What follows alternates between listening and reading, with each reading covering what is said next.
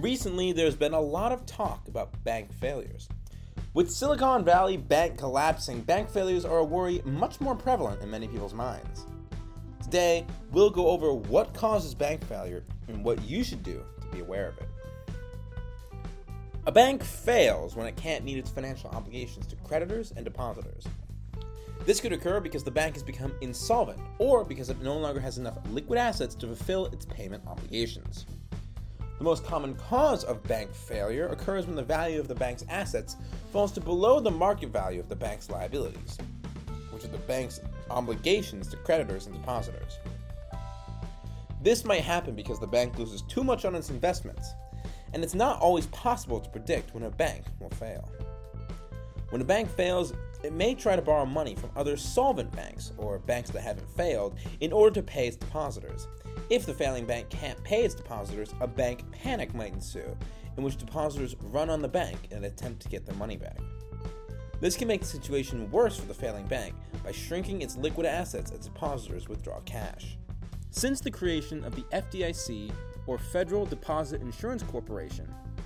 The federal government has insured bank deposits for up to $250,000 per person per account ownership category per bank in the United States. That means if you have two savings accounts with $200,000 in each account and an employee retirement benefit account with $150,000 in it, all in the same bank, the FDIC will give you $250,000 plus $150,000 equals $400,000 if your bank fails. Here, you get $250,000 from the insurance on your savings accounts and $150,000 from the insurance on your employee benefit account from the FDIC.